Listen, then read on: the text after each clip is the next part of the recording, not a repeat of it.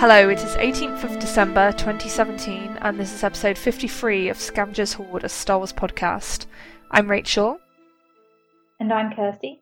We're here to deliver a regular rundown of Star Wars news, analysis, and commentary, with a focus on the sequel trilogy and the future of the saga. So, this is going to be our first semi coherent podcast about The Last Jedi. Because the last time we podcasted about The Last Jedi was around midnight UK time on Friday, and I really needed to sleep. I did not go to the midnight showing of The Last Jedi, by the way, and this is why because I just can't, I cannot function at that time. Um, but yeah, I was massively sleep deprived. And did you say everyone else was a bit tipsy, Kirsty? Yeah, we'd been drinking, and we were all very excited and just kind of giving first thoughts, right? Which is kind of the point of this podcast. But because of that, everyone's kind of talking at the same time and it gets a bit chaotic. But hopefully, that was still kind of fun for people to listen to. Yeah, I think that's like the whole point of that sort of thing. Like you say, reaction podcasts are just meant to be like all giddy and like, oh my gosh, it's so amazing. Hopefully, obviously, if the thing is bad, then it would be a bit more depressing. It would be like, oh, well, that was a bit of an anticlimax. yeah, I mean, we know we've heard lots about how divisive the film has been. Mm. Um, we'll probably get into that in a bit more, but uh, a bit later. But I haven't so far listened to any podcasts from people who were unhappy with the movie. Yeah, and I, and I don't know if I want to. I don't want to ruin it for myself by kind of indulging in that negativity. So yeah, no, trust me, it's not worth it. Um, sorry, I say that. Take like, it you have then.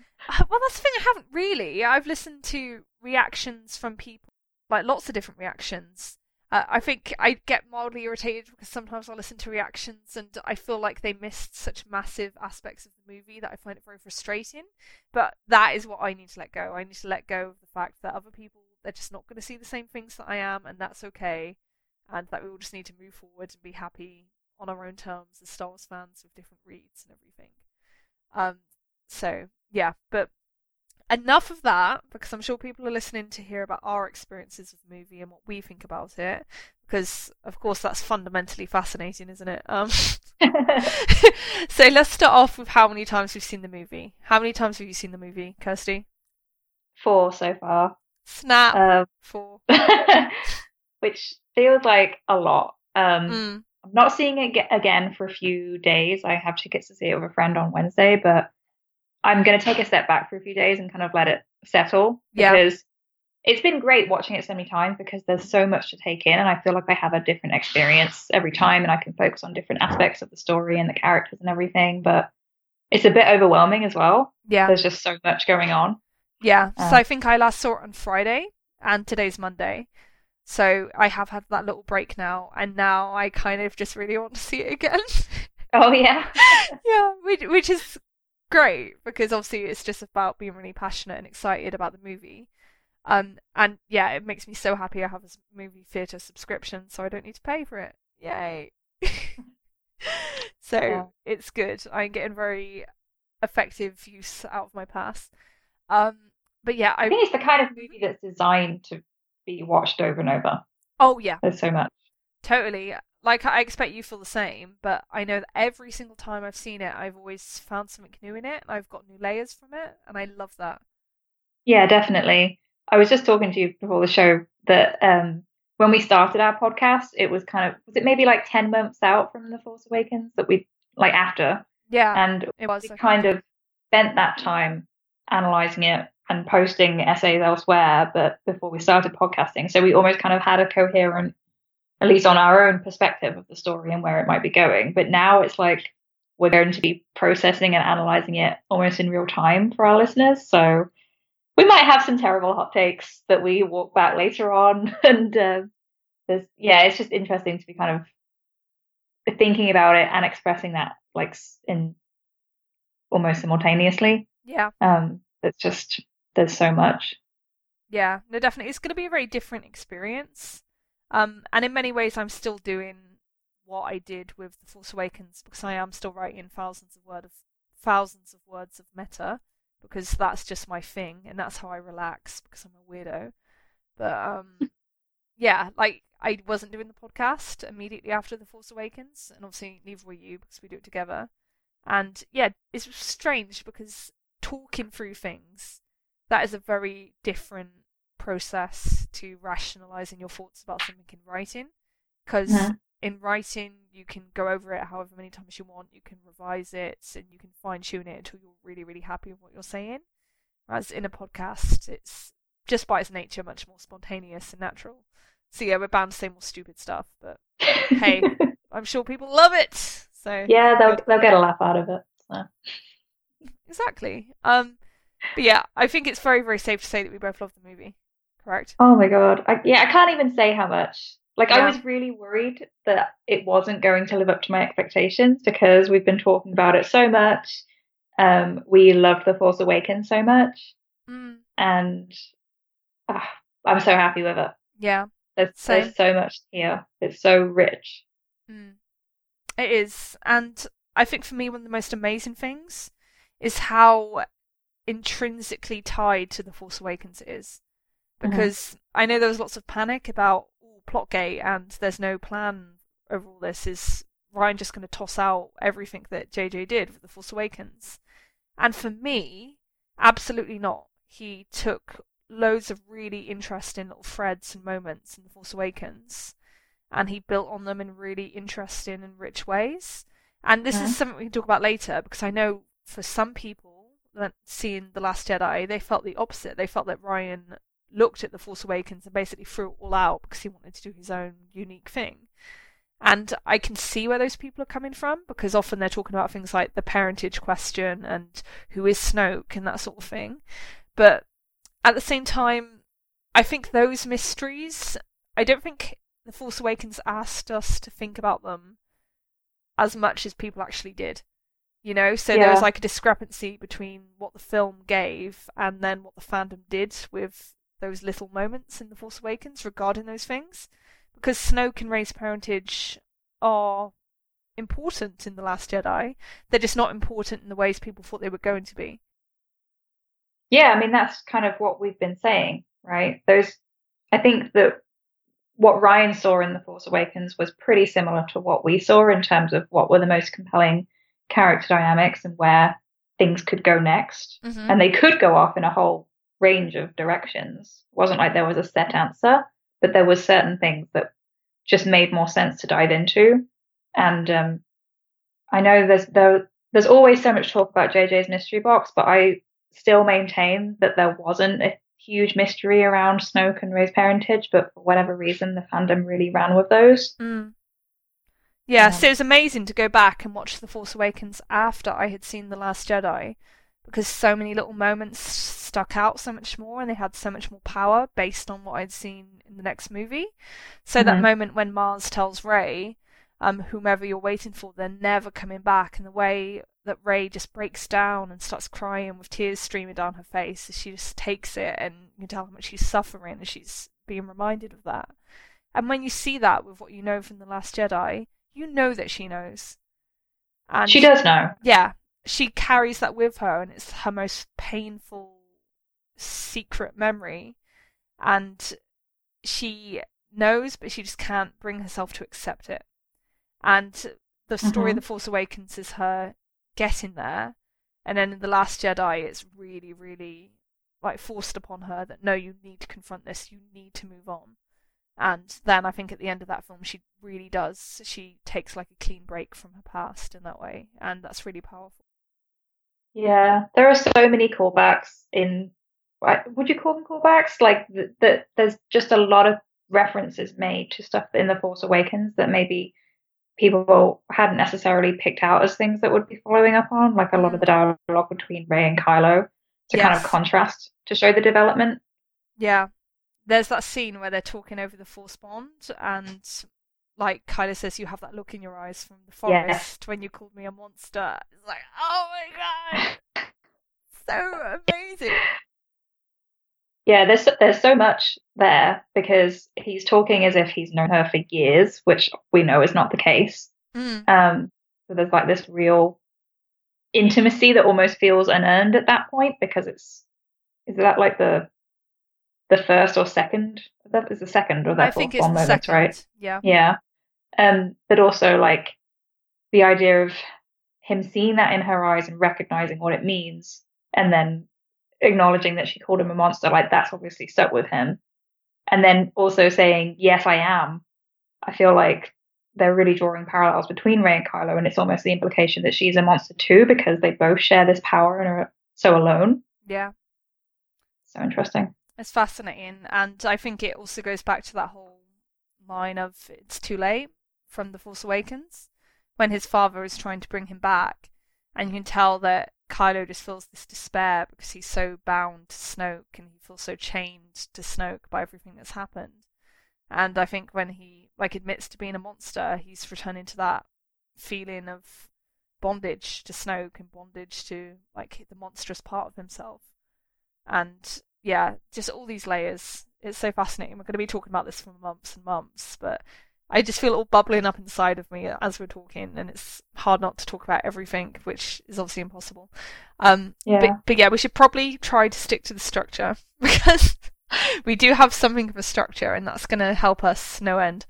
Um, yeah, one of the first things we want to talk about is that there has been a really interesting discrepancy between the critic responses to the movie and the apparent audience reactions. Um, so I think on Rotten Tomatoes, the critic score is in the mid 90s, and then the audience score is in the mid 50s, which is incredibly low for these kinds of mm-hmm. sites. I think it's lower than any of the prequels, even. And yeah, could you talk about that a bit more, Kirsty? Give people a bit more context. Yeah, well, people have been talking about this for a few days because it seemed so out of whack. And I'd seen a few posts going around on Tumblr, but I didn't know how many waves they'd be making. That like people who were unhappy with some of the things that happened in the movie, like who Rey's parents turned out to be and what was going on with Luke and Snoke and things, um, were kind of encouraging people to leave negative reviews. But um, there's a report from Deadline that says that bots have actually been revealed to be manipulating the scores. Oh wow! So that's that's different from just individuals expressing their own disappointment. That's like an orchestrated thing, which is just kind of awful. But at least people know about it now. Yeah. Um, but this just all kind of ties in with what they were saying about the movie before it came out that it was going to be controversial. Mm. And I think people were excited about that idea until it meant that they didn't get what they wanted. Yes. Because for all the talk of how people criticize The Force Awakens a lot, right, for being just like A New Hope. Yeah. Um, and I'm sure it's not necessarily the same fans wanting both things, like complaining about that being too nostalgic and then complaining that The Last Jedi doesn't feel like Star Wars or didn't give them what they wanted in a Star Wars movie. But it just kind of shows that you can't please everyone. Yes, absolutely. Um, and I think it does also speak to this kind of fandom entitlement. Like, I know that we are invested fans. We've been talking about this for a long time and we had ideas about where things would go. And, um, you know, thankfully, it kind of went where we thought it was going to go. There were obviously some surprises that we'll talk about, but we're very happy with how the story went. But that's not true for everyone. Yeah. But it just makes me so sad that people would react this way. Um, yeah. Because however you feel about the movie personally, this is people's hard work. Mm. Um, yeah, it just bums me out. Yeah. No, it's a shame because yeah, like you and I, we love this movie, and we're obviously not alone in our love. Many, many people love this movie. And I'd say that the positive reactions far outweigh the negative ones because it's important to remember that The Last Jedi has an A cinema score, and that is the same cinema score as The Force Awakens. And cinema score is actually a much more reliable metric than Rotten Tomatoes because it's based on polls done of people as they're actually leaving the movie theatre. So there's nothing stopping someone who hasn't even seen The Last Jedi from voting for that movie on Rotten Tomatoes. So it's not a reliable indication of the popular mood surrounding the movie. Mm. The Rotten Tomatoes audience score, all that indicates is the hardcore fan reaction because those are the people who feel particularly intensely about this movie and therefore they're compelled to go and leave their thoughts on this site and in particular, people tend to be most motivated to do that when they feel negatively about something. So I think you'll find that when people really hate something and really angry about something, then they're more likely to go and leave it a bad score than they would say leave a movie a good score if they enjoyed it. Yeah, for sure. I don't know. I'm not the kind of person who like leaves a negative restaurant review if I have a bad experience either. So yeah, uh, it's not the kind of thing I can speak to personally. But yeah, and people are entitled to leave a bad review, right? Mm. But it's when it's it's like this bot thing yeah, that's just so not cool. yeah. And I know that lots of people were writing the movie off, like purely based on plot points they'd, re- they'd read about it. Right. Like, I try to avoid spoilers, but before the movie came out, I saw like snatches of things. So I saw Force Projection Luke. I didn't have context for that, which I'm glad of, because it was still mostly a surprise when I saw the movie.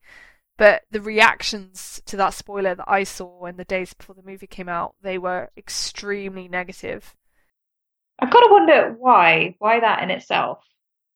Is that because it's new? I think it's that. I think it's because they wanted Luke to be there as a physical presence. They wanted him to be there in person, being a badass. And I think people also maybe wanted him to show more like traditional fighting prowess. Because the whole point of that climactic scene with Luke and Kylo is that Luke shows himself as a true Jedi by being a mm. pacifist. He Yeah. doesn't fight Kylo. it's all about dodging Kylo and playing with Kylo's mind and showing Kylo how serene and collected and purposeful he is. And yeah, that is exactly as it should be. That is a very grounded in character way to present Luke in that moment. Much more so than it would be to have him like twirling around and doing like badass lightsaber moves. But I think some people really did just expect and want like a more traditional epic fight scene where he just slays some dudes.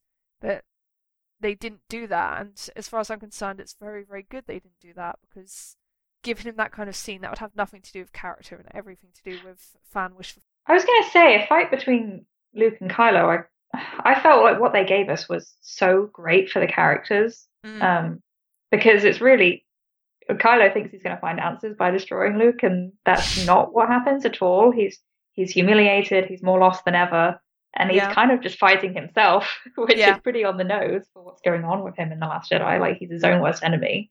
yeah, Um, yeah, and obviously it's great for Luke too because he comes back to. Um, I, I, I guess I just don't understand that because Luke at the end of Return of the Jedi is that, so he's getting back to that place and achieving Nirvana in some way, right? yeah, exactly. So I think in the first half of the film, when he's with Rey on the island, Luke is ruled by fear and like terror about what might become of everything, everything he loves, of Rey, of Ben, of Leia, etc., etc. And then when he returns at the very end, we're seeing him having moved past that fear and having regained all his confidence and hope and peace. Like people, I've seen people suggest that when, like uh, Luke says no, when Kylo asks him, "Are you here to save my soul?" I've seen people suggest that that means that Luke thinks that Kylo is utterly irredeemable and that there's no hope left for him. Which He literally said the exact opposite to Leia. yeah, exactly. He said, No one is ever truly lost. Those are legit words said by Mr. Luke Skywalker. And uh, my read of that dialogue and his whole treatment of Kylo towards the end of the film is that he's saying, Look, Leia, you and me, we're not doing it. It's not working. Mm. okay, so we need to give up, girl. But that doesn't mean there's no hope. Obviously, he doesn't go into what the hope would be because that's going to be up to JJ to decide and tell the story of in his movie. But I think it's pretty clear from the context that it's Rey, and not Rey in the sense of Rey going and dragging his ass back to the light side, because she tried to do that and it didn't work. But Rey in the sense that she is the only person really who Kylo loves. So Mhm. if he's going to come back for anyone, it's her. But Yeah, I feel like by the end of The Last Jedi, that's so apparent because they've both lost their masters at this point, and it really is just them as Yeah. the two Force users. So the, I know it ends with that boy using the Force on the broom, so it's not like they're the only ones, but in terms of their positioning in the story as the central dynamic and that push pull, I I feel like that's what it's getting at. yeah, So exactly. It's see how it su- such a rich setup for the next movie. It's amazing. Mhm. Um, right. So, have we bought any side material?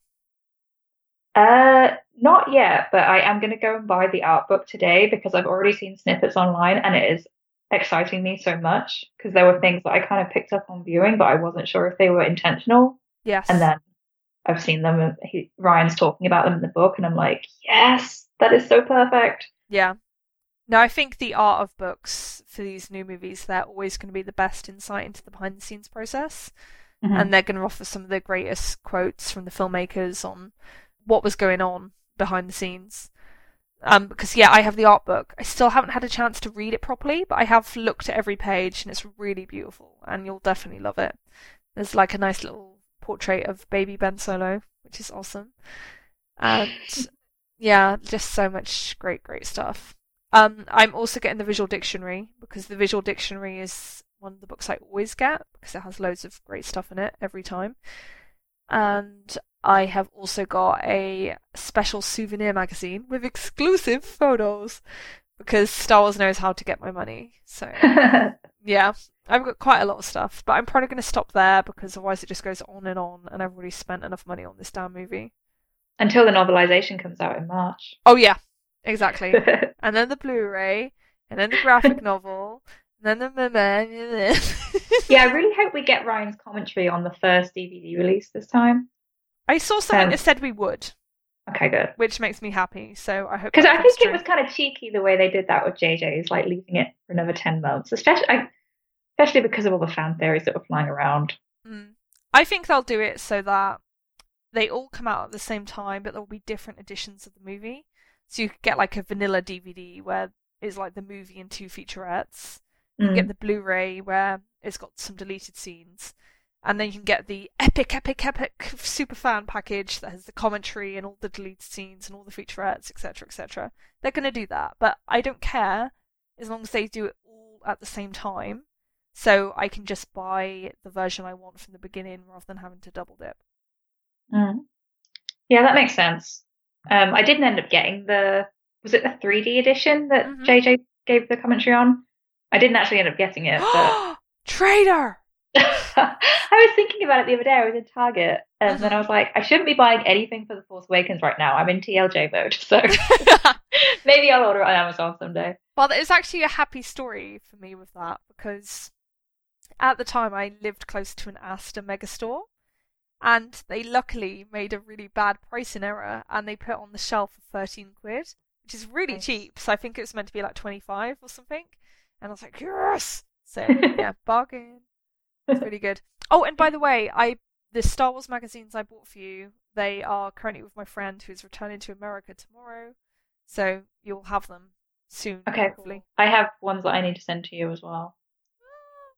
Ah, it's gonna happen soon. Um, right.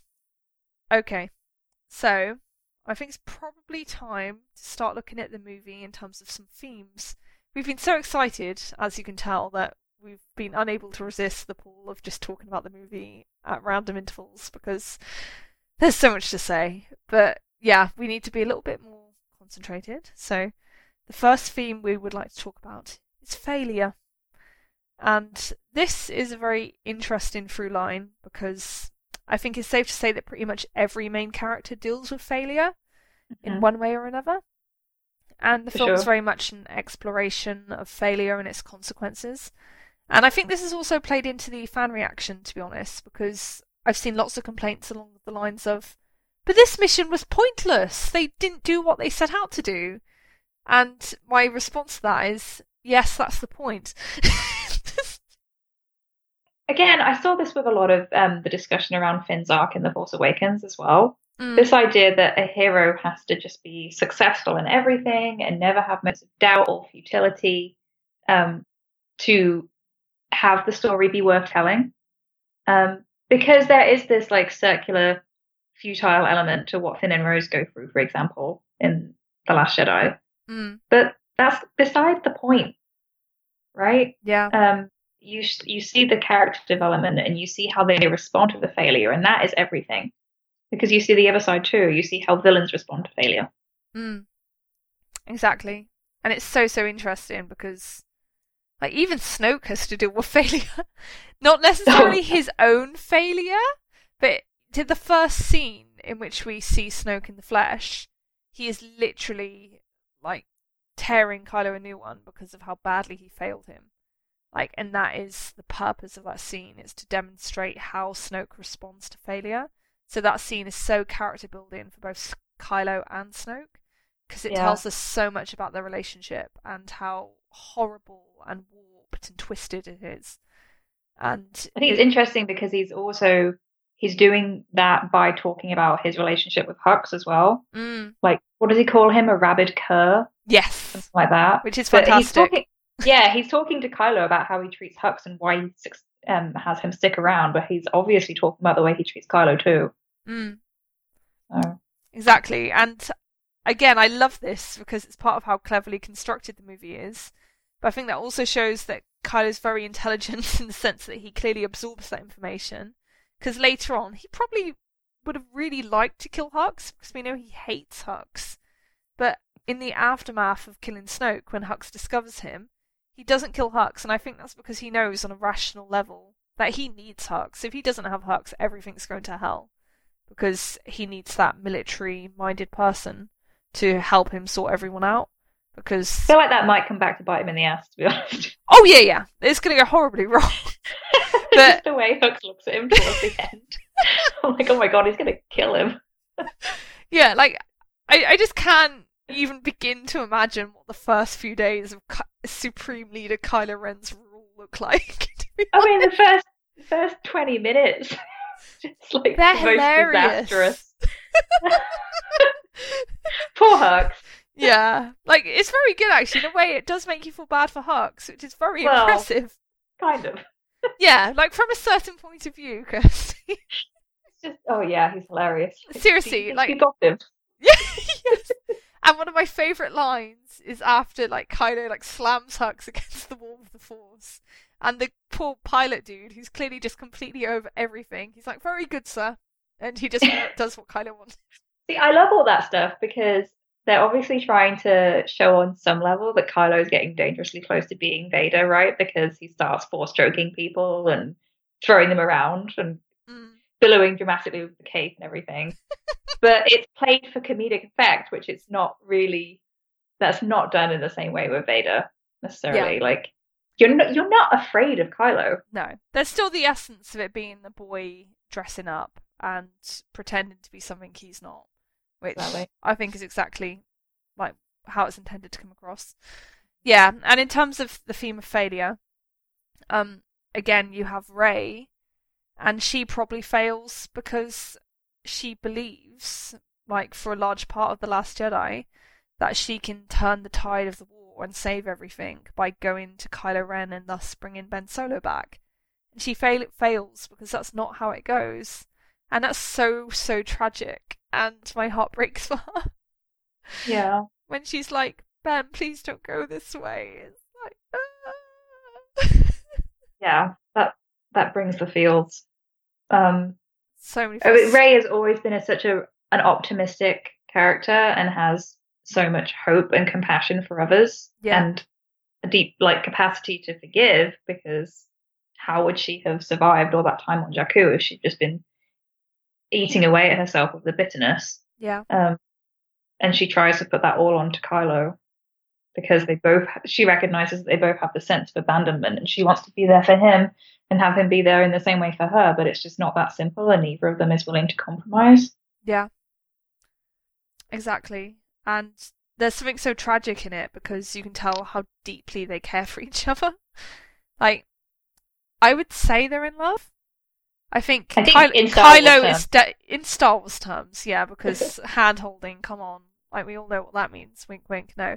Um, but Kylo is definitely in love, and at as a minimum, Rey feels deep compassion for Ben Solo, and yeah, the intensity of their feelings for each other, that makes the very fact that Rey fails and the very fact that Kylo fails to convince her, it makes it also incredibly tragic. It's it's heartbreaking and beautiful at the same time because you're so deeply invested.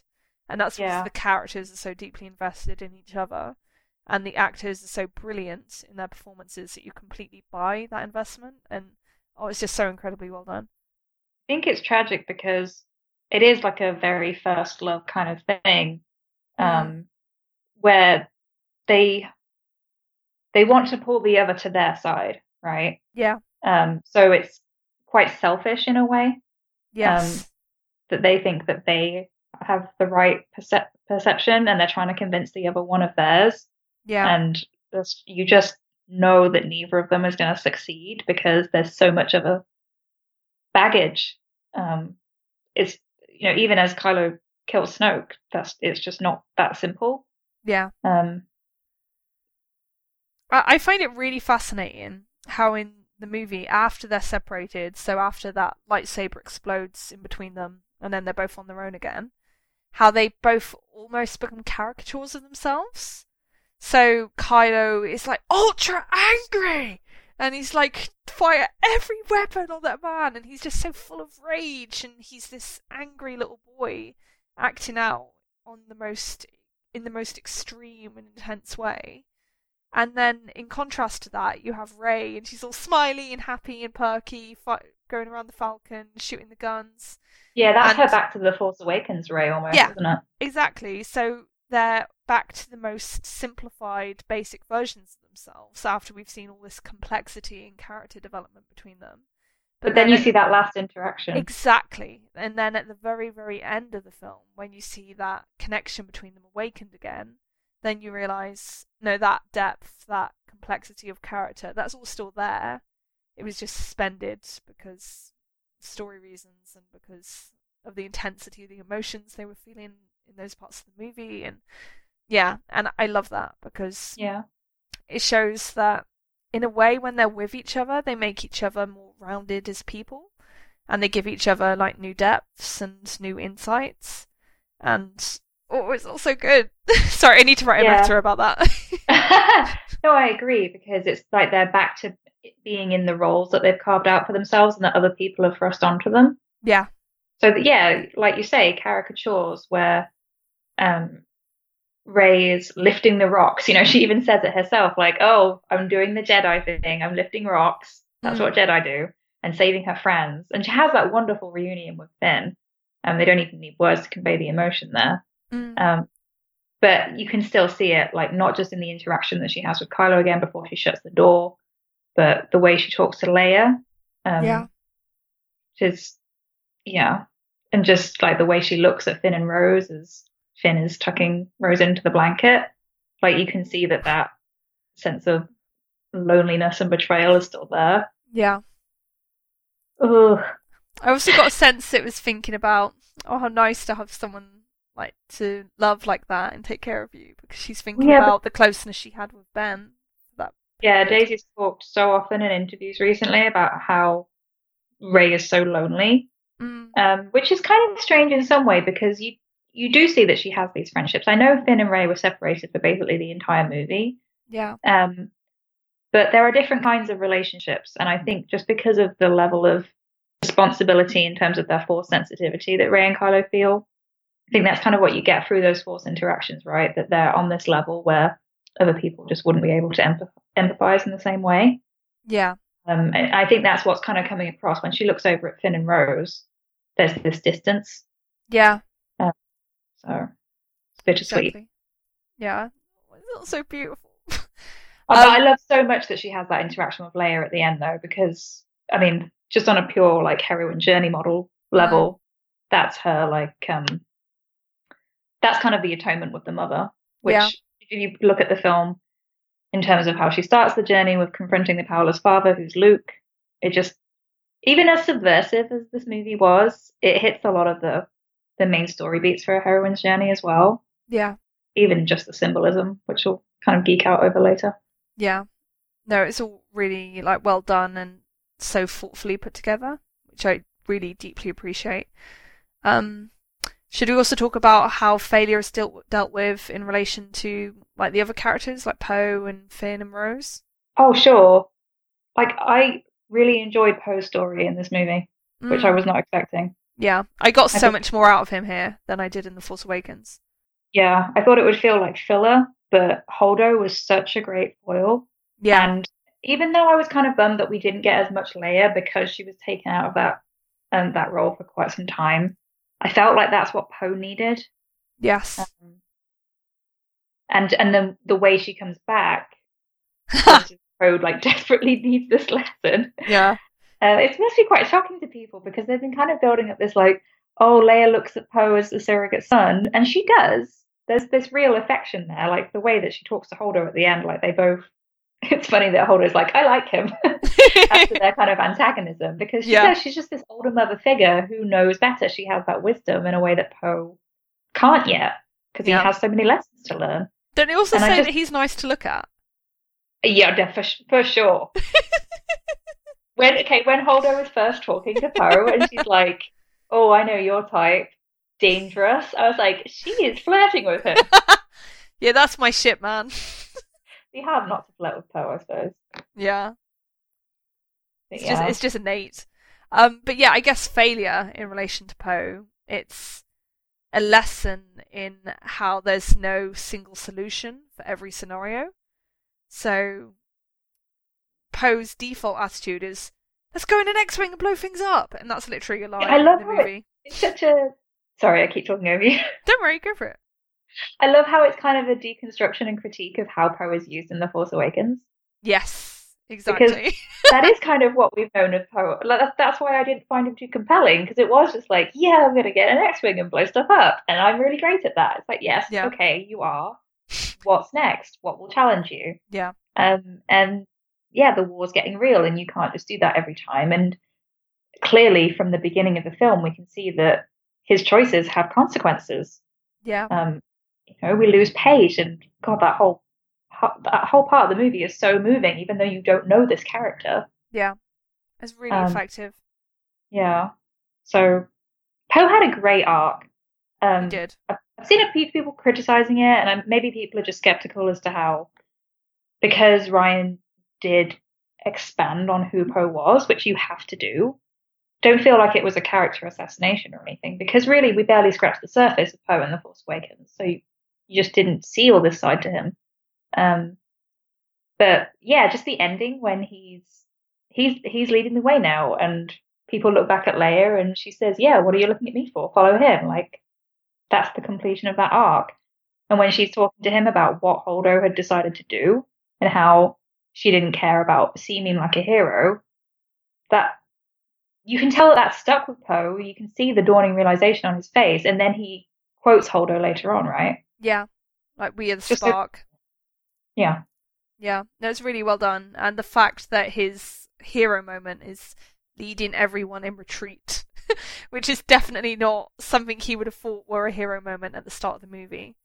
That's like what he comes to appreciate, and I really like the fact that there's a um shot where he's just like looking on helplessly as he sees the ship with only Holdo left on it, and that's a real moment of like horror and pain for him because he recognizes that God, this is really it, and there's nothing I can do. And he, in that moment, he is completely helpless. There's no X-wing to jump into. There's no way he can do anything in an offensive maneuver that will help that situation.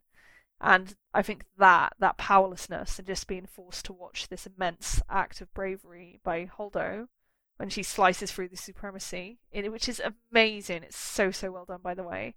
Like that is just such a defining character moment for him, and I'm looking forward to seeing the kind of leader he becomes in episode nine. yeah. Like even the part where they notice that Luke's going out to f- confront Kylo, and Finn's like, "Oh no, we've got to help him." It's you can see the pose developed in that he's looking out and thinking, "Wait, no, there has to be something here. Like this is being done for a reason, and we need to stop and think about it for a second. Yeah, Because the Poe at the beginning would not have done that. exactly.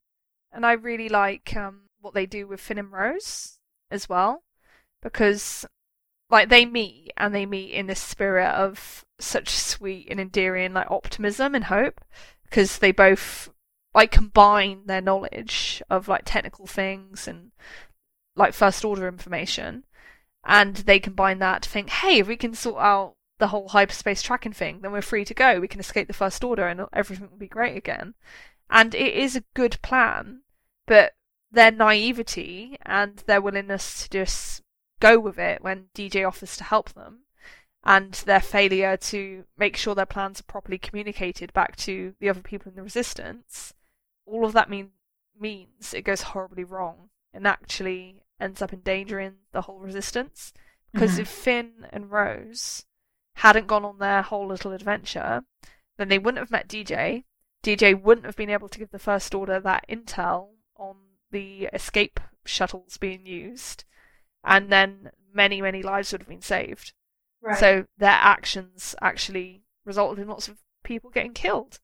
And that's important because in real life, mistakes in military situations, they have consequences and they have big consequences and that people lose their lives.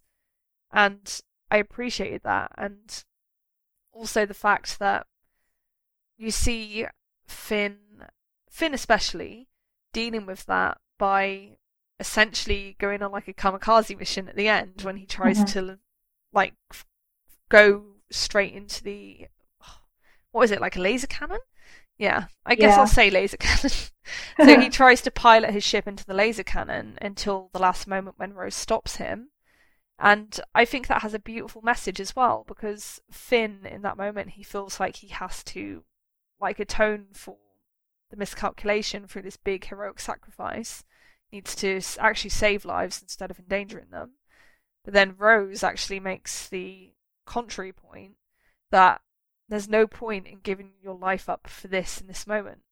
Like, because in a way it would have always been kind of an arbitrary sacrifice because there's still all those walkers, they're still far outgunned. They need, need just need to get out of there. They need to survive as individuals. Like these big shows of heroics, they're not going to achieve anything. And yeah, that Yeah. little speech Rose gives at the end, like about how we're going to win by saving the things we love, it's so nice. Yeah, I really feel like that is the kind of quote that will summarize the whole trilogy, Yes. or at least like what I even consider fundamental to Star Wars in general. yeah. And for all the talk about how Rian's kind of crushed people's perception of what Star Wars is, I feel like it stays true to those core themes, even if it pushes it forward. yeah. Um, I think it's very, yeah. very Star Wars, like on a very deep level. And I, I think that's a big reason why I love it. I think it might even be my favourite Star Wars movie. You know, I can't say that definitively yet, it's still so new.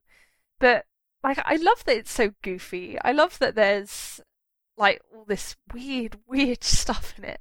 And I love most of all that it's so much about emotion and character because a lot of people forget how important that is. And for me, Star Wars without those things is nothing. Yeah, I I think it might be my favorite too, but I'm also wary of jumping on that wagon so soon because we are kind of in hype mode. Yes. But just in terms of like how meta it is, um, and how a lot of the characters do seem to be talking to the audience as much as they are to each other. yes, this is true. um, yeah, Finn's arc is so beautiful and it's really quite subtle. Um, I've seen people complaining that it's not enough of a hero's journey, but when you see him flying towards that cannon at the end, and it's so beautifully shot with the light and the music and everything, um, you feel like he could die in that moment, like Yeah. that he's found what he wants to stand for, and he's developed these relationships that mean so much. Um, that he's willing to do that because the beginning of the film he's not in that place, um, and I know it's very exaggerated that Rose is obviously in this place of intense grief. You know, her sister just died in this incredible sacrifice. Um, so she's calling him selfish and a traitor. It's obviously kind of exaggerated. That's not how we think of Finn. Yeah. But she comes around too. She sees the nuances. Um, and I just think it's beautiful how they learn from each other. Yes. Exactly. It's a real reciprocal relationship where they like grow and develop in really positive ways. And I think it's like the sweet like counterbalance to like the darker, more anguished like Rey and Kylo thing. Because Rey and Kylo they also develop so so much based on their interactions with one another. And in many ways that's really, really positive and beautiful development. Like the way those characters like fight together against the Praetorian Guard, that I yeah, I can unquestionably say I think that's my favourite fight scene in the whole of Star Wars. Because that whole fight scene, every moment of it is about character. Like none of it is like superfluous. Like every like look, every like motion, every gesture, all of it is about how these people care for each other and work with each other and are so in sync that they don't need to ask about what the other person's doing. They just know mm-hmm. they're that like in touch, and it's really beautiful. And it's a sh- symbol of what they can achieve by working together like that. And obviously, like it has a tragic ending in The Last Jedi, in that they just cannot reconcile what they want from the future, and so they separate. But yeah, I just love there's these different pairs, and you yeah. see them alongside each other, and you can think about them both as contrasts. Like, again, I need to write about this because my thoughts aren't fully developed, which is why I kind of tail off. But yeah, well, I, mean. I feel like that is very relevant to the theme of failure that we're talking about because you see this brief moment of them working together and how much they achieve, mm. and then it goes sour so quickly because Kylo can't let go, even though he's accusing Rey of that very same thing. Yeah. Um, so yeah, it's a failure in that you see the potential there, um, and he thinks that they should capitalize that by ruling the galaxy together. And there's just no way that Rey could agree to that as yeah. As things are. Um, so yeah, it's the failure there of that relationship kind of coming to fruition. They come so close. Yeah, it's pretty heartbreaking. It is, and it's more heartbreaking because you see how beautiful it can be when it's going well. When it's going well. Yeah. super yeah, And I, I love Yoda as well because he's kind of the one that brings all of this home in a very explicit way mm. and tying it to the notion of Snoke and Luke being the masters and how that is a burden because they have to let go because yeah. it's their apprentices that will go on to achieve things next. Yeah. Um, we are what they grow beyond. I think, isn't that what he says? Yeah, and Yoda knows that more than anyone, right? Like exactly. Yoda has known colossal failure, and that's that's again referenced explicitly by Luke when he's talking to Rey about the Jedi Order and their hubris. So yeah, it all ties together so beautiful. Exactly, and I think it's something. There's something beautiful in Yoda saying that to Luke, because I think he's also trying to remind Luke of the fact that at a certain point you need to have trust that this young person will, in their heart of hearts, ultimately know what the right thing to do is. Yeah, Yoda saying that to Luke is pretty poignant because that young person was once Luke. exactly. Yeah, and Yoda was warning him against going, and again, like he failed in Empire, so we're seeing some mirroring. Yeah. Um, but yeah, it's it's it's really remarkable how it feels so different from Empire, but has these similarities. I, I don't think I've seen anyone complaining that it feels like Empire. Yeah. And I, I think if they are, it's just like, nope. it's like saying it's both films are about love or something. It's like, yeah, there's lots of films about love. It's all about how they handle that theme. yeah. Yeah. Oh my goodness, we're only like three points down on like page one of six. I know. I don't think people are going to get through this whole show. we can always split it up. If we keep talking for like two hours and then need to stop, we can just save it for next week. Oh yeah, I, I think we're probably going to have to end up doing that, but we can definitely keep on going for now. Um, yeah, for your next theme, we have loneliness. so nice and jolly one, but yeah, again, this is so true, and I think it's most embodied by Rey and Kylo and of course Luke is lonely as well, but I think that's different because with Luke it's voluntary loneliness. He chose to separate himself from the world. Whereas with Rey and Kylo you get the sense that they're lonely because their experiences have made them so horribly, horribly alone and oh it breaks my heart. Yeah. The the Luke's loneliness is really interesting because at the beginning, as you say, the self-imposed exile. He's like very much in this grumpy old man get off my lawn thing that we've talked about a lot before, and it's played for laughs. Um, but by the end, his loneliness is a completely different kind. He is kind of getting to that point of nirvana, right? So it's loneliness in terms of feeling not bound by people, but mm. um, just kind of becoming one with the force, right? That yeah. he lets go that he's achieved his purpose. Rey says peace and purpose. There's something so lovely about that. Like I, I, I can't even say. Like it just kind of sums up everything. Yeah. Um, and just the way he goes out is just the best. Yeah. No, it was a really like beautiful, beautiful moment. Like those twin suns appearing, so poetic. For sure. Um, yeah, so with the theme of loneliness, um, yeah, I think the stuff with Rey and Kylo is especially poignant because they're both young people.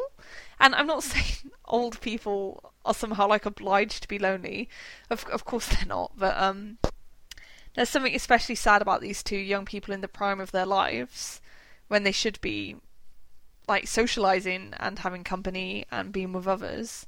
There's something especially poignant about them both being so isolated and entrapped. And I think there's something so intimate about how Rey and Kylo connect through the Force because every time they connect, they're always alone when it's triggered. Like, and sometimes like Luke will enter the picture just as it ends, or as in the famous hut scene, he will rush into the scene and stop them because ain't no funny business in my heart. Um, but yeah, like it just underlines that they're both so isolated in this huge, huge galaxy, and they really need each other. And yeah, that was something that we'd kind of anticipated based on The Force Awakens because all of their key interactions there, they also face each other alone. mm, Um, but it's just kind of really brought home and intensified and as they start to gain empathy for each other. mm, Um, because they are like the shadow side to each other. So it wouldn't really make sense for them to interact with other people for significant periods of time because their arcs are so intertwined yeah, um, which I know not everyone loves. And I can see why some people would have kind of concerns about Rey's arc in the story and how it depends on Kylo. But again, I think that's subverted by what happens ultimately. mm, yeah, Like it's, it's a very clever feminist commentary on what a lot of people were complaining about in terms of where things might go if we had like a Reylo type story. But that this nips that concern in the bud yeah, um, because it's not going to happen that way. exactly. And that was one of the things that made me so happy and feel so reassured that they know what they're doing, because it's not like Reylo in The Last Jedi is treated like a horrible thing. I think in many ways it's treated as a really, really beautiful thing that, like, brings out the best qualities of both Rey and Kylo, like as embodied by the Praetorian Guard scene that we've mentioned already. Like, and they can achieve wonderful things together, and they both care for each other deeply, and in my opinion, they love each other. But there needs to be, there have to be limits to that and it can't be like unconditional. Oh, Kylo, I'll follow you wherever you go, and I'll keep coming back for you and trying to save you no matter what you do. No, that is not what it is, and that's not what it should be, because like love in these kinds of stories, it shouldn't be about constantly going back to a person, no matter how badly they behave, no matter how much they screw things up. There should be like limits to that. And Rey, when she like shuts the door on him at the end, it's like you go girl you should do that he like you've tried you've tried so hard and he did not like come back for that like he could not Mm. see it he wasn't ready to see it and that means that it's up to Kylo now Well, this is the thing, okay? This is like that rejection is fundamental to this kind of fairy tale. Mm, We've talked about this before. This is why she rejects his offer in The Force Awakens and defeats him. mm, And he he will keep being defeated until he learns. Yes Like that's how these stories work. It's not about her compromising and changing who she is for him. mm, Uh, if you look at stories like Hades and Persephone, Persephone has her own role to play. mm, Um, she has her own strength. It's not it's not subdued by Hades. mm, Um, so yeah, I think it's so perfect, and I feel that there's a. I talked before. There's a ton of symbolism in the story um, for Rey descending into the underworld and trying to bring Kylo back, but you Mm. already kind of know it's not going to happen yeah because she has this hope, but you know that he saw something different. When like as soon as he starts talking about the vision that he saw, it's like, oh, okay, well. They both have fundamentally different ideas of how this is going to play out, and they are just as strong-headed and stubborn. yeah Um, so Exactly. yeah, she needs to shut that door on him. yeah Like that last interaction says it all. yeah in that elevator scene I, I just cannot get over how love struck they both look with each other The fact that Rey moves towards him yes um, displays such a level of trust and understanding and concern for him. mm, Uh, it's just, I, I didn't expect it to move so quickly in this film, Yeah. but but be believable because I know uh, again we've talked about it before. We've had like endless critiques of this hypothetical Reylo story that haven't even been told yet, but in my opinion, it's being told so perfectly Yeah. um, because they are sacrificing none of Rey's agency. Um, Exactly. She's really coming into her own as a character, even as she cares about him, Yeah. and yeah, telling him that it's not good enough. yeah. That's everything because he needs that. And I think they make it clear that Rey loves Ben Solo, not Kylo Ren. And that if there's to be a future there, that Ben needs to put Kylo Ren aside and actually come back and not make a friggin' meal out of it. So, yes. Well, I wonder if I don't know. Like I, it depends where they go with it because I'm always of the, the view that Anakin and Vader were one and the same. Mm, Um, and Kylo's unwilling to acknowledge Ben Solo, even as he's answering to Ben as Rey talks to him. mm, But um, I don't know. Maybe it's not like the the true love kind of thing where she's acknowledging the dark and light in him, and he's acknowledging the dark and light in her. Like they yeah. they aren't quite there yet.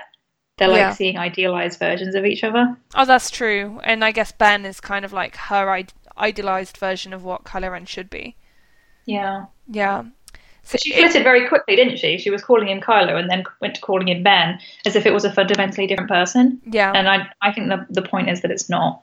Yeah, I think But that's we'll really see. true. No, definitely. I think it's not like they're two separate people. There's like lots of blurring between Kylo Ren and Ben Solo because yeah, they they are the same person. Kylo Ren is just the name that Ben Solo chose for himself. I think the fundamental issue with Kylo, the thing that keeps him from being with Rey, from seeing Rey's view and going with her in the end, is that he, incredible irony, is the one who is just too hung up on the past. He can't let it go. For sure, he's still clinging on to that pain. Like that whole last part with Luke, he the level of anger and resentment he feels, and this idea of oh, you come back to save my soul, he can't let go. I mean, you Yeah. understand why to a degree. Like I, I know people think of Kylo as a monster, but I think all of that is very relatable. Like Yeah. feeling that resentment and betrayal by family members. Yeah. It's at least personally relatable for me. Mm. Um, and he hasn't been able to get over it. yeah. Yeah, when he speaks to Rey, he's being very hypocritical because he's saying let the past die, but he can't do that himself. Mm. So, Exactly. It's like I remember one of the first pieces of meta I think I wrote for The Force Awakens was about how when Kylo screams "traitor" at Finn at the end of that movie, he's really talking about himself in many ways because like Kylo Ren is a traitor on so many levels because he's just such a mess up in all ways. He failed to adhere to the light side, he's failing to adhere to the dark side by feeling all this conflict so on and so forth. So there's this repeated theme with Kylo that he is always talking about himself when he's most angry at someone, when he's really lashing out and in one of his rages. The person he's most angry with is Kylo Ren. Like, but he can't bring himself to accept that. He can't bring himself to examine that. So therefore, it's like channeled in these really extra and intense ways. It's like that whole like military campaign on Crait led by Kylo. It's the most hilarious thing because it's just him directing his anger using military weaponry. And of course there's something terrifying in that because it's like a big child with lots of guns at his disposal and he can do a lot of damage. But it is treated more for comedy because in so many ways it's ridiculous. But it's also really poignant because he's so filled with like self hatred and he's so pen- fixed on his betrayal and his anger at his past and his parents and his family and the galaxy and just everything that he just wants to destroy it all. He doesn't want to think about it. He doesn't want to contemplate it. He just wants to destroy it. Almost like how Poe just wants to take the simple way and blow things up with his X-wing. But yeah, he at the end of the film he realizes that it doesn't work. I was So going to say, I feel he like learns a to be lesson. yeah, he's forced to confront that now because he has everything he apparently wanted, except he doesn't. He has nothing he wanted. He's lost everything. most Yeah. importantly Rey. Um, so yeah, it, once I think this is what Rian's been talking about recently. We have some quotes later on we'll talk about, but yeah, this idea of kicking everything out from under Kylo's feet and having him ascend, um, take over Snoke's role, but that was never something he expressed interest in having. It's Yeah. kind of just what he feels like he should want, but he wanted it with Rey, Yeah. and he doesn't have that now. So when he's kneeling on the floor at the end and the dice disappear in his hands, like he's literally left with nothing. Yeah. So Exactly. Ky- I think like this has to be leading up to a moment of reckoning for him. Yeah. So I think he tells himself he wants it because that's what Vader wanted. Because when Vader was a young man, he wanted to rule the galaxy with Padme at his side. And you can tell that Kylo has similar ideas, to put it mildly. Um, but of course, he doesn't learn from the past because if he had any idea what he was doing, he would know that that is not the way to win the heart of the woman you love and yeah, he would not try. Um, but yeah, like again, I think, like you say, it's this question of thinking that's what he should want. He's clearly fixated on this idea of, I am the Skywalker legacy. I have this great, great grand bloodline, clearly destined to do great things and inhabit this great seat of power.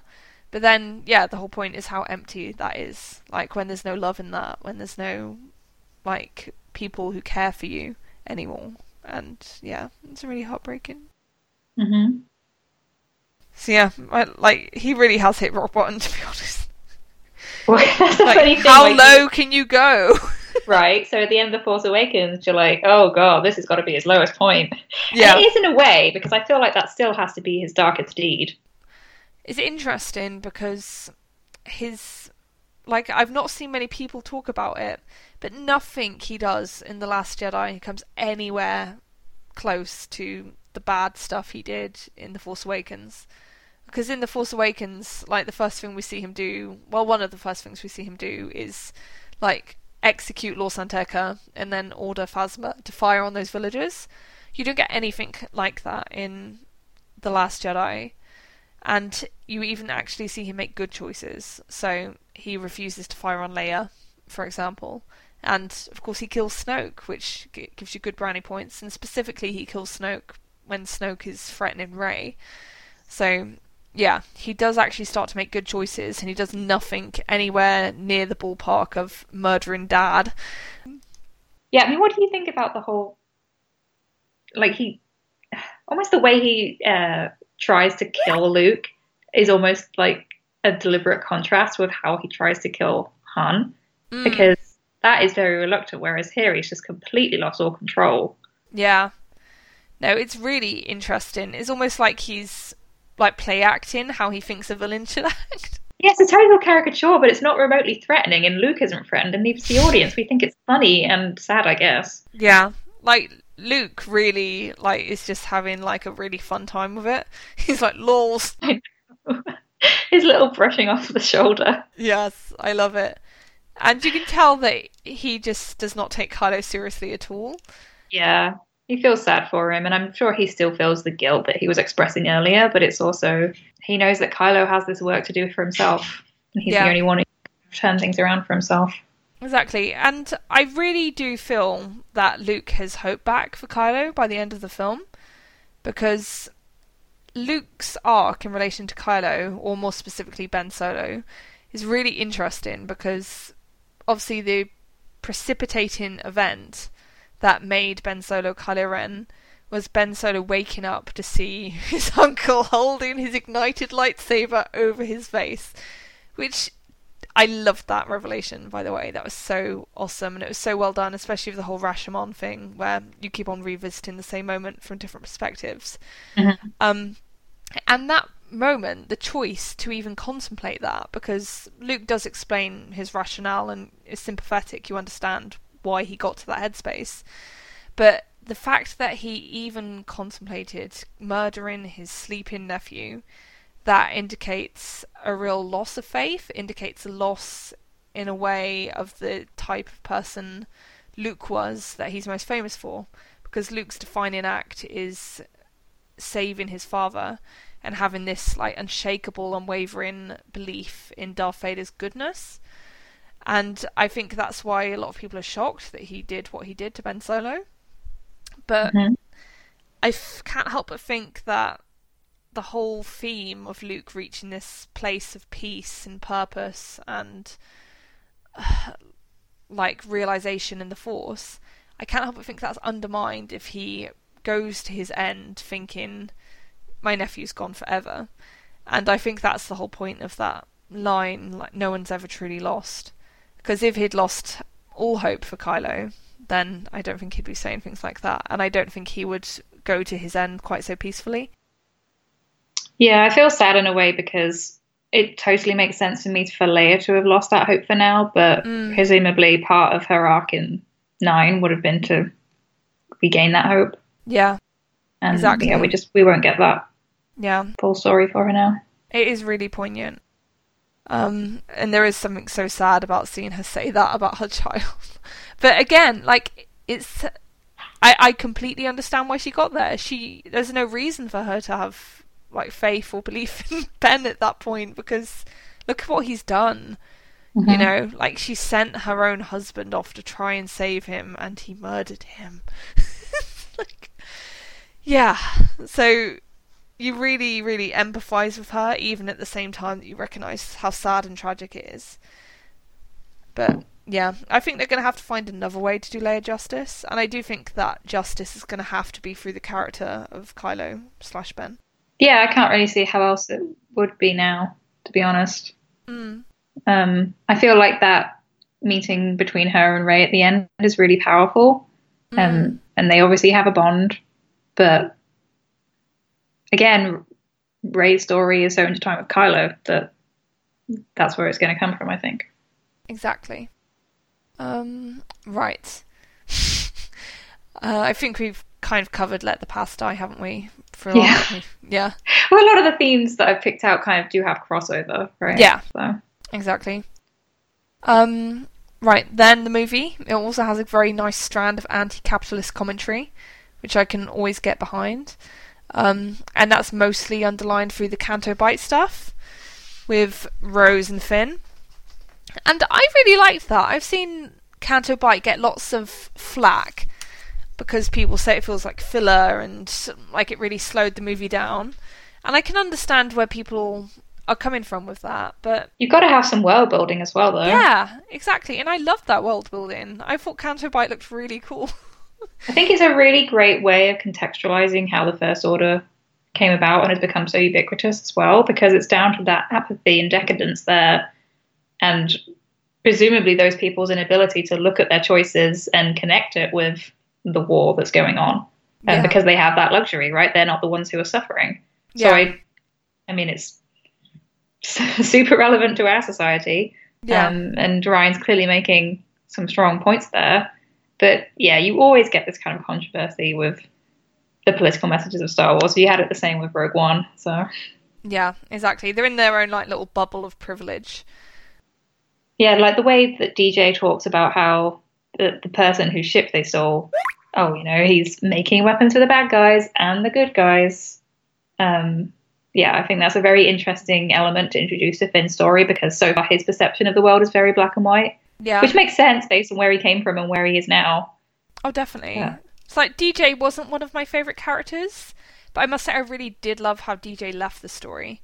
Like I love how um like Finn, I think Finn says you're wrong. Like when DJ's just been talking pessimistically about how both sides are screwed up and there's no clear right or wrong, that sort of thing. And um, Finn says you're wrong, and DJ just shrugs his shoulders and says maybe, Yeah. and is really just such total apathy. Like he just couldn't care less. Like he's making his buck, and that's all he needs.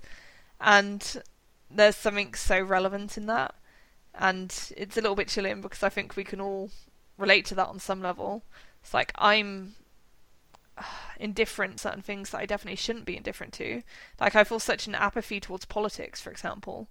And that's because I'm kind of dead into it, and I do have that feeling of, well, all the sides are just as bad as each other, really, aren't they?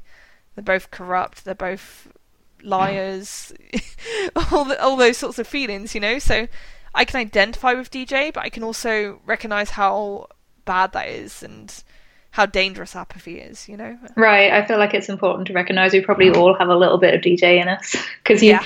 to an extent, you compartmentalize so that you can live your daily life Mm. um, and can't be worried about all of these things that you don't necessarily always have direct control over. But we do have choices, and Yes. we see him making choices that are clearly not good, but he's just kind of rationalizing them in his own mind.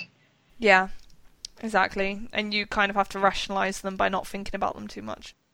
hmm I did like that he kind of demanded that necklace from Rose, but it turned out that he was always planning on giving it back to her. Yeah. I did like that. So I think it, he's the kind of character it would have been very easy to just make a two-dimensional villain, where he was always plotting against them and like he never did a good thing. But in moments, I did sense there was genuine like appreciation for them, and he kind of enjoyed their company. Mhm. And in some ways, he's like a funny, interesting guy. So is he's not a character you hate. He's just a character who leaves you feeling a bit uneasy. I, I suppose. hmm Yeah, for sure. I realized that I forgot to put in the notes about like the female gaze aspects of the movie, but I spoke maybe we could talk about that with the shirtlessness. Oh, no, talk about that now. Uh, well, I don't know. Is that the next bit? Well, I guess the next thing is about the force connection, which that's incorporated. Yeah.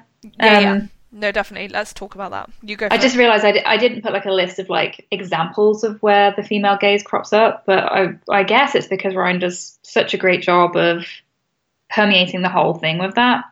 A lot of the Mm. stories kind of fr- come from that female perspective, and that's partly because of the new female characters, but because also it's firmly asserted that it's Rey's heroine journey that's at the center. yes. So while Kylo is obviously a very important character, he's kind of perceived in relation to Rey's story and not the other way around Yeah. like because you're growing to understand him more from her perspective. Yeah. No, that's so true, and that's one of my favorite like aspects of the movie. Like how it's all about people seeing each other and understanding through each other's eyes, and particularly Rey understanding Kylo. And there's something very intimate about getting her perspective on that so explicitly, and it's really, really well done. Yeah, so I think in relation to the whole female gaze thing, it's worth talking about um, the connection between Rey and Kylo in more detail. So, unbelievably to me, seriously, I was shocked. I was shooketh when I realised this was actually true. Rey and Kylo have force bond, a Mhm. legitimate, actual force bond, and I cannot believe it. I Oh, can't and- believe it either because Yeah.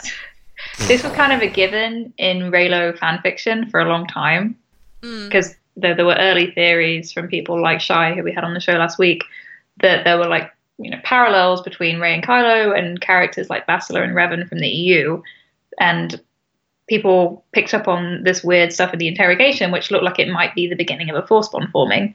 Yes. So it's been prevalent in a lot of fanfic for two years. But yeah. it was always with this thing where we were like, well, they're probably not going to go there in actual canon. yeah. Um, or at least if they were going to go there, it would be kind of a subtle connection and they wouldn't call it anything like that. But this is like proper force bond stuff that they're like seeing each, each other, talking to each other, able to physically touch each other through it. Yeah. So, yeah, very Exactly. happy. It's super, super intense. And yeah, like I just I can't. It's so wonderful. and I'm literally struggling to find words. Um and oh yeah, no, that's what I wanted to talk about quickly. So in the throne room scene, Snoke claims to have bridged their minds. I think that there's some truth in that, but I also think that's another example of his hubris. I think he's probably taking claim for something that was actually already there. Like, and he might have like played around with it a bit and intensified it, but I don't think he actually created it because that bond was forming before he even knew Rey was there. Well, yeah, I think so too. that? Yes, because you can see it in The Force Awakens. Um, Mm, And I mean, you can also see it after he's died. yeah, exactly. And I think that when he says that, they cut to Kylo's face, and that's not the face of a man who looks like, oh shit, this was all a lie. It's the face of a man who looks like you're fool. Like you don't know anything. You know, that's what hmm. it said to me. it's so amazing. But yeah, the point is that the bond is profound and it's real, and yeah, I just can't believe that is real. Because I was one of the people where I would get like an ask message about that on my Tumblr saying, Do you think and have a force bond? And I would reply saying, Love the idea, but I think it's a bit too fanficky. and nope, it's completely legitimate and it's canon and it's great. Yeah, I find it kind of funny how Rian's been saying in interviews that like no theories came close because as much as I love The Last Jedi, it's not really a new story to me. yes. Like I've been reading versions of the story for two years. There's a lot of fics out there that get it pretty on the nose, and not even just the Force Bond stuff, but a lot of the tropes that they use. So yeah, I do wonder if Rian looked at Tumblr. I think he must have. We know he has a Tumblr. Uh, I if he know, has a because... ship in Tumblr. God. I mean, we know the story was written before the fan base existed. It was out there before The Force Awakens even hit, hit cinemas. Yes. So it wasn't a response to anything that they saw in fandom. Yeah. Um, I think, yeah, somehow we just picked up on stuff that was there in The Force Awakens that Rian decided to explore further that others just hadn't. Yeah, exactly. Yeah. So we were always a niche, but yeah, our niche just so happened to hit the bullseye. Sorry, that's not arrogant at all. Um, but yeah, do you want to talk a bit about the Force Bond in relation to the female gaze and how we see so much of it through Rey's perspective, Kirsty? Sure. I mean, we really do, right? Um, I feel like don't most of the interactions you start out with Rey and then you see Kylo reacting to it? Yes. So I think it's always like that. Yeah, it's an insight into how she is changing her opinion of him over time. Mm. And how she gets these different glimpses into his life that human humanize him on these different levels. Because it's not like she ever peeks in and sees him killing someone or anything, you know? Yeah he's never like actively being a villain in those moments. There are always quiet moments where he's like pondering or like looking out at something or being healed or, you know, being in his bedroom shirtless, getting ready to go to bed. it's I'm so happy that she didn't catch him in any more compromising situations. That well, they've got to keep it awkward. They've got to keep it PG-13. Yeah, that's for fan fiction, I guess. I think they went about as far as they could. Yeah. To get the no, it's already so suggestive. It is because it, yeah, it it kind of forces them both to confront this intimacy that the bond is creating between them because it doesn't seem like they can control when they drop in. Yeah. Um, and it's almost like another version of the unmasking scene that she's confronted with his physicality and doesn't really know how to react. Yeah, exactly. Her first instinct is to ask him to cover up, which is really adorable. um, but yeah, no, those scenes they're so well done, and I love the simplicity of the technique they use to convey that connection between the characters. Mm-hmm. Um, so there's a quote from Rian about this in the Art of Book, um, which I can probably find if I care to look for it, but I don't have it to hand. Um, and yeah, it was just all done in the simplest possible way, just by cross cutting between the characters as if they were in the same room. And I think that was such a brilliant choice because I think they tried to do it with like a portal effect or like added like an iridescent light around them or something like that, I think all of that would have just distracted from the characters and the actors' performances. Mm-hmm. And so instead, you just have these two people and you trust them to be able to do what they need to do to sell this connection. Right. And they're so great and they have such fantastic chemistry that they do it like in amazing fashion. Yeah. I was predictably the shirtless one is the the thing that's got the most con- uh, attention in the mm. media and on the internet. Um, but I found this interesting article in the Huffington Post where they're talking about the shirtless moment, but it's in relation to the force connection and what it conveys in terms of the story. Mm. Um, so I'll just read it out here. Um, co-sound supervisors Matthew Wooden, Wood and Ren Klyce. Isn't that cool that someone's called Ren? That's a great name, yeah um, told HuffPost there's a deeper meaning behind the shirtless scene. It's all about that force connection. The way in which director Rian Johnson decided to create the force connection by just simply doing vertical cuts without using any CG is pure simplicity in terms of filmmaking with visual cuts. We cut to her side, we cut to Kylo Ren, we cut to her, and back and forth, Klyce explained. Simply put, the sound supervisor explained that Kylo appears sans shirt in order to show that Rey could see him while the two were force connected. That was important to establish what she was actually seeing, Klyce said. Was she hearing his voice or seeing his face or just his eyes? And so that shirtless scene is to con- inform the audience, oh, she can see his body. Klyce added, it's also good humor. Last Jedi editor Bob Ducsay, am I saying that right? I don't know. Uh, I don't know, but go for it. Further explained the Force connection to HuffPost, reiterating that it was intended to be handled as if they were in the same room together, even though they're not. Ducsay said Klyce's explanation was exactly right. Kylo was shirtless to show what Rey could see during the Force connection. Over the course of those sequences, you come to understand all the rules of the Force connection, he said.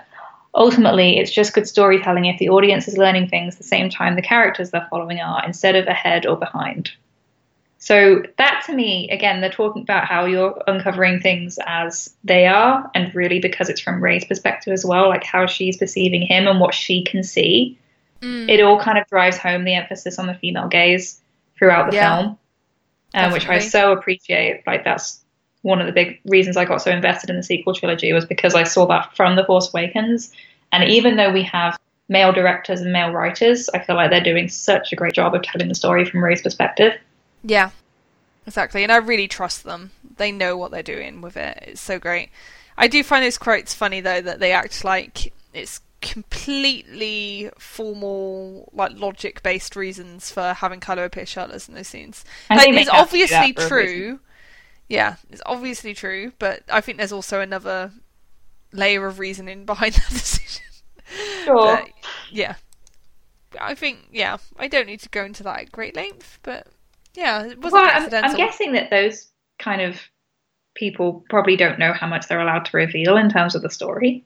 Yeah, no, that's true. And if you're to go into it about being, and if you're to go into the whole like attraction element of it, then yeah, that does venture into like plot territory. You should really talk about characters and character dynamics and relationships and stuff.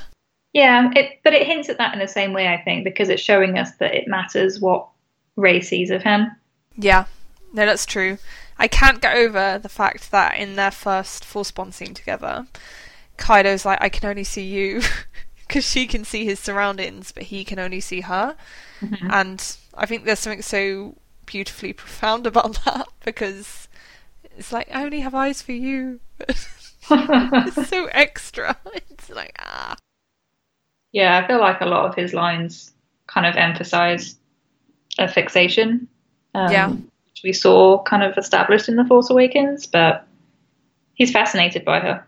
Yeah, it was really continued in a big way. What was your favourite Force Bond scene between them?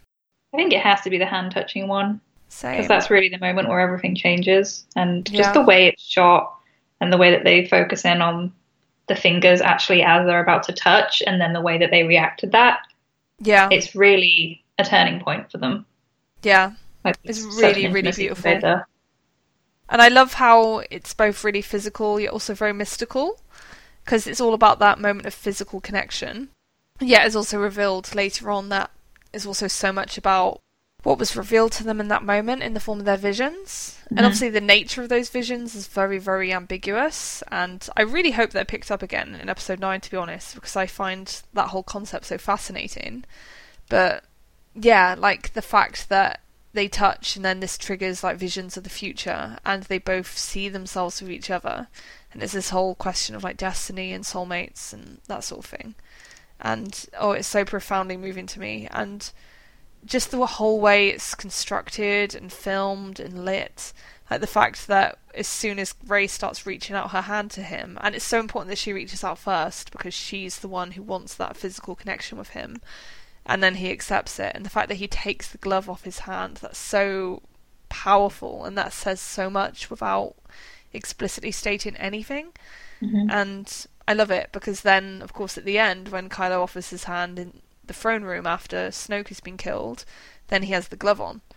Because like it embodies the different state of mind the character is in at that point. point and oh, it's also great. Yeah. I mean obviously a key reason why the force bond has been so popular as an idea in Reylo fanfiction before it was even confirmed in canon was because it's such a great plot device to feasibly allow the characters to develop that intimacy pretty quickly, right? Because I think the Act Two plot takes place maybe over three days, mm, based on how many sunsets you see. So Yeah. really, that's not very much time, especially because it happens right after the Force Awakens. But yes it's a really great way to show that Rey feels this intense empathy with him because they're seeing each other in this way. Um, yes. So yeah, it quickly fosters that compassion between them. Um, and I don't know. There's now all this debate going on about because the film is ambiguous, as we were warned. Um, I feel like there's going to be kind of this discourse now about how maybe Kylo was using Rey, but mm. I feel like the way Snoke talks about it at the end, it's pretty clear that Snoke was using them both. Yeah. Like, and Snoke was even stoking Kylo's conflict. Yeah. Um. So, yeah, I don't think Kylo even has it in himself to manipulate someone like that over a long period of time. Yeah, it's like there's the Vanity Fair article from Joanna Robinson, and I think she describes Kylo as like a sexy emo honey honeypot for mm. Or something, which is quite an apt description because yeah, he's being used just as much as Rey is. He's like the bait essentially, mm. because Snoke knows there's nothing like alluring about him at this point, especially not to a young girl. But there's plenty that's alluring about like Kylo Ren slash Ben Solo to a young girl like Rey. Mm-hmm. And so, yeah, he exploits their connection to that end. But then, of course, the great thing is that they won't let themselves be manipulated and they're not his playthings. And yeah, they prove that to him in a very powerful and definitive way, to put it mildly. Yeah, for sure. Oh, it's so awesome.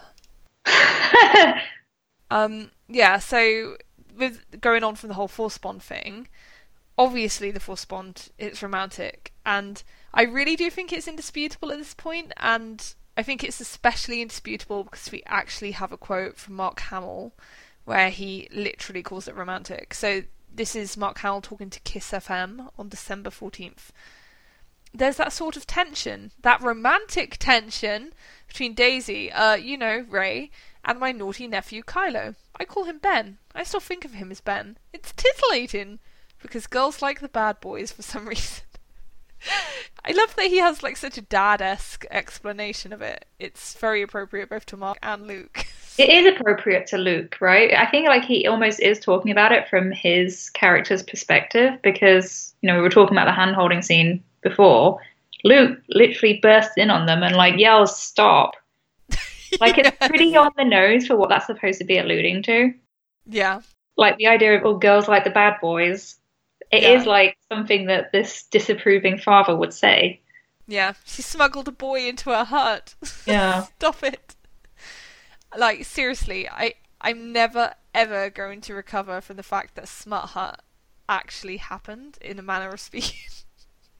because like basically we had the rumor of the exploding heart like in May 2016, I think, so about 18 months ago and completely vindicated. Bothan Spy, you legend. I love you. I adore you. You're my personal spoiler hero. And I will follow you wherever you go on your travels. Sorry, that's not creepy, but yeah. Um, but yeah, basically because of that rumor, which was to the effect of Rey and Kylo are having a conversation Luke doesn't like. Luke explodes the hut, and that was like the substance of the rumor. Based purely on that, Reylos obviously jumped onto it, and lots of people were joking around about, oh, what does Luke discover them doing in the hut? But I don't think any of us seriously expected that it would go like that, and it totally does, because obviously it's not like they're actually like kissing or doing anything more physical, shall we say, but they are clearly having a romantic moment in there. It's a moment of extreme intimacy, connection, and tenderness and yeah, we know exactly what that's evoking, and yeah, I just cannot even in the best way. Mm-hmm. I'm sorry, I'm so incoherent. I just so no, not. such a high from this film. Oh, thank you. Yeah, that yeah, it's. I think it's great that you get kind of Luke's perspective because it makes sense. Like he's warning Rey to stay away from Kylo, right? Um, he's telling her not to go for him. Yes. Um, and he's not ready at that point to give up his side of the story in terms of what really happened. Like she forces it out of him. Like yeah, she confronts him pretty violently. So it's yeah, it's Luke kind of afraid of his role in that story as well. Exactly. And I think it's so fascinating because in that moment when Kylo and Rey are linking hands, that is not framed remotely as like a sinister or negative moment. It's framed as something really beautiful. Yeah, doesn't that romantic. what's the music that plays when they touch? Is it the Force theme or Binary Sunset or something? oh, I think it's the Force theme. Okay. but Don't quote me on that. Yeah, it's very hopeful because the way that they react, because she's obviously very upset talking about like the cave scene and how she feels alone and um, just kind of lost in terms of what she thought she was going to find and then she didn't. Um, Mm. And then there's this moment where they reach out and they're telling each other like you're not alone. So it's Yeah. it's definitely not um, portrayed as something that she needs to stay away from. Like Yeah. she's she's putting herself in danger when she goes goes to him, and we'll talk about like the pretty on the nose symbolism of her sending herself to him in a coffin. Um, yes. you know, that's very mythological, but Mm. it's not presented as something that she shouldn't do, in my opinion, unless you're looking at it from Luke's perspective, which, Yeah. as a young woman, I'm not going to. so, Yeah. because I'm following Rey's story and I believe in her. So, Yeah, no, exactly. And I think that's part of what Luke comes to understand as well, because instinctively in that moment he's terrified, because of course his recollections of Ben Solo slash Kylo Ren, they're just laced with like grief and regret and anguish. So of course he's not going to be happy to see them linking hands over a fire.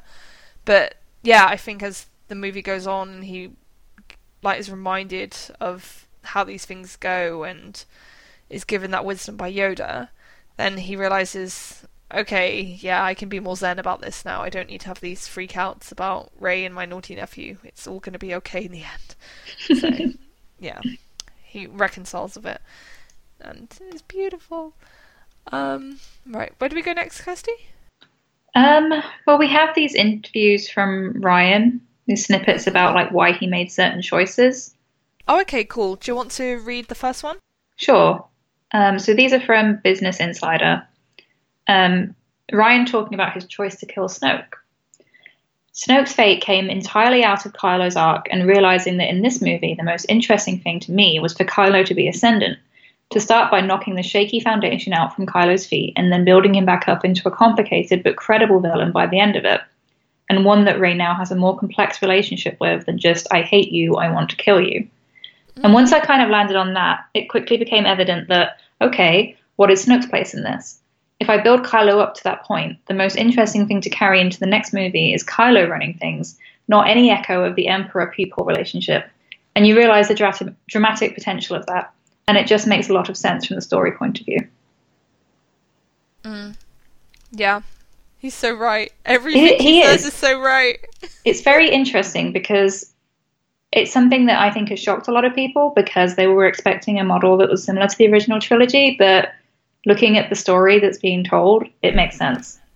Because I don't- maybe it's got kind of confused in all of the Snoke theory shuffling, but he was just a tool in Kylo's story and he wasn't really even relevant to Rey. Mm.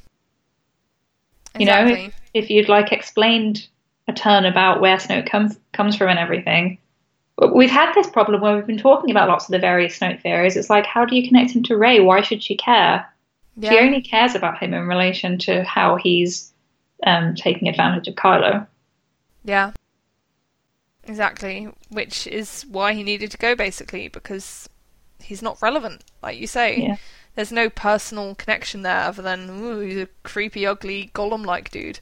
Whereas now there is so, so much going on between Kylo and Rey, and that really does leave like any avenue open to JJ for episode 9. It's a real gift to JJ as a storyteller, to be honest, because wherever it goes from here, I think it would be very hard to make it boring.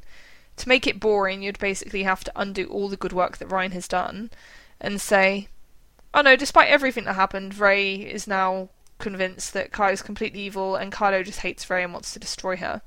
The point of The Last Jedi is that the characters move beyond that. Rey's starting point in The Last Jedi is, ah, and I'm going to fire a blaster at you. And Kylo's. You're going to pay for what you did, Yeah, which Exactly, he will. yeah. And like the whole point of like Kylo's like scene with Luke is he's gonna I'm gonna destroy her, and and Luke's like, no, you're not. he doesn't actually say that, but he says something that's equivalent to that, and yeah, so they're not going to have this simplistic antagonistic relationship. I'm sure there'll be elements of that, especially towards the beginning, and I'd expect to see that played up in the promotion for episode nine. Though who knows? I said the same thing about episode eight, and look what we got. Um, well, I'm excited about it because I do think it points to another duel between them, which mm. uh, I was kind of looking forward to in episode eight. But you know, yeah. the, the Praetorian Guard fight was fantastic, and I loved seeing them fight together. But yeah. I wouldn't mind another showdown. Yeah, the best thing for me would be have one duel of Rey versus Kylo, and then one duel. No, it wouldn't even be a duel, and then one fight where they're working together again. Because best of both worlds, man. I'm greedy, okay? so, yeah. Yeah, I think this is so much more compelling if you look at the stakes going into The Last Jedi. They're so huge because. Yeah. I, I don't even know, like, from the audience perspective, it's like, where do you even go from here? That um, Kylo's now big bad and yet he has this incre- it like really really intense dynamic with Rey that's not yeah. going to be just kind of swept under the rug. Exactly. So how does that even play out? Yeah. One of the most interesting questions for me is what sort of leader is Kylo Ren going to become based on his experiences in The Last Jedi? God. You know, how is he going to lead the First Order? Like right now, I struggle to even begin to envisage that. Same. I don't like again. That is on, exciting. That is exciting. You know. yeah, just based on how things go on Crait, not well. but we'll see. I really assume that he has to get better. He has to pull himself together to some degree, otherwise he's not going to last five minutes. If Rian's calling him a credible villain, which I'm not sure about, to be honest. Maybe it's too late for me. Maybe I just can't find Carlos scary. Um, uh, but yeah, we'll see. Uh, I, I'll be interested to see how they build him up again because you've taken away all that mystery from the Force Awakens Kylo marketing, right? Mm. Exactly. That's all been stripped back. Kylo better not put the damn mask back on. Don't do it, JJ. Don't do it. It's happening. No. I do think the scene where he bashes it against the wall of the elevator is very um, definitive, shall we say. Right, so we're going to lean towards wrapping things up now because we've been talking for a while and it's getting quite late where I am in the good old country of England. Um, yeah, so we have another nice little quote here about the throne room scene in particular. I was wondering if you could talk about that, Kirsty. Sure. Um, so they asked Rian, give me the one scene or shot in The Last Jedi that, regardless of how many times you've seen it, you're pretty impressed that you pulled it off. Rian says, It was an early image that I had. I really love that slow motion shot of Kylo and Rey back to back with the guards coming from all sides in Snoke's chambers. And look, there were a lot of people who went into it to design the space and the guards, the stunt work, but that was a moment that I had just always held dear to me and it's one of those very rare things where the realization of it on screen, I just feel like, oh, we got it. It makes me happy. it makes me happy too. Yeah, I really like that he's telling us that it was from the early days that he'd pictured Rey and Kylo teaming up for that moment.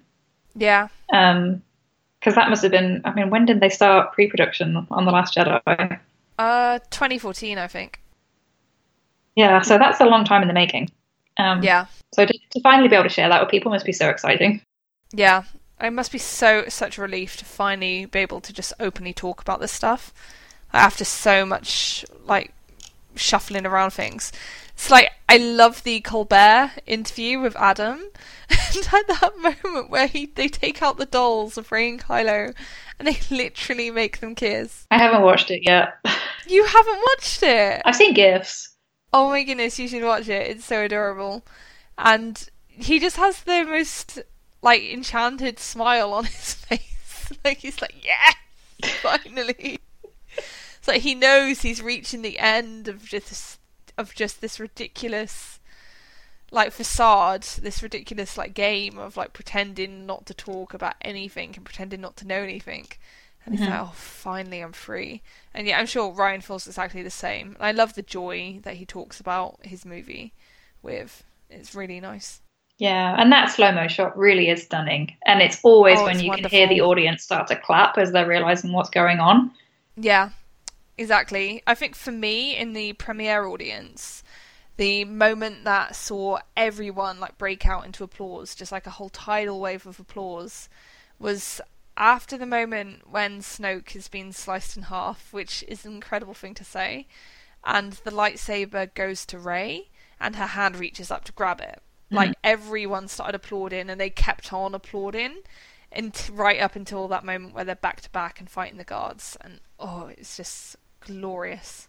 Yeah, because what I really love about that is that Kylo's the one controlling the saber, so he's bringing it towards Rey and allowing her to grab it. Like that's what he intends for her to do. Yeah, So it's a very conscious, yes, we are doing this together thing. yeah, exactly. And it's about establishing her as his equal. Mhm. It's not like she's some like helpless damsel. It's about no, we're fighting together. I trust you. I think And, yeah. it's all the more heartbreaking in hindsight when you think about where it's going after that, because all of that Mm. build up is from each of the characters' perspective, because they think that they're going to be together in these two very different ways. and it's like, wait, you are not on the same page, and this is going to go badly. Yeah. Oh, it's so beautiful. Yeah. I love it. Um, right. I think we probably need to wrap it up here. There is so much left to say about this movie. I know I have a ton more notes here. Yeah, we've got loads more notes. We've also got loads of emails, which Oh, really? I also want to get to at some point. Yeah. Okay. And we will, but it's just going to take a while. We obviously have Christmas coming up, um, and that's both a blessing and a curse because while I have lots of time off for Christmas, which is awesome, um, we obviously both have other obligations for Christmas.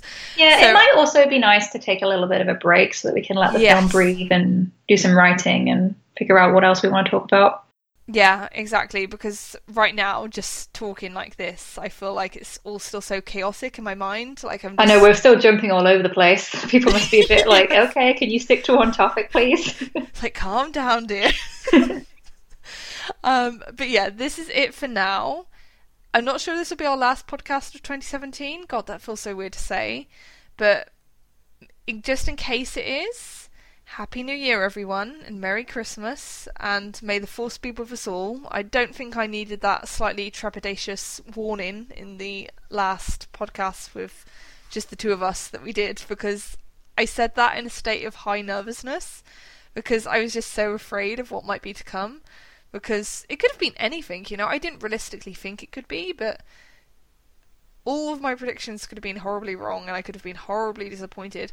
Not saying that my enjoyment of the film was predicated on my predictions being right, but it helped. Okay. yeah, for sure. So I do yeah. I do feel for people who were strongly attached to certain ideas that didn't come to fruition. Yes. Um, what I resent is the way people then, and again, it's not everyone; it's a small minority, channel that disappointment into anger that's like directed at the creators. That's Yeah. just not cool. But- Exactly. It's not good form. Anyhow, I am Rachel. You can find me at Star Wars Nonsense on Tumblr and at Journal of the Star Wars on WordPress. Where can people find you, Kirsty? I'm Bastila Bay on Tumblr and Scavengers Hoard on Twitter. Thank you so much for listening, and until next time, bye! Bye.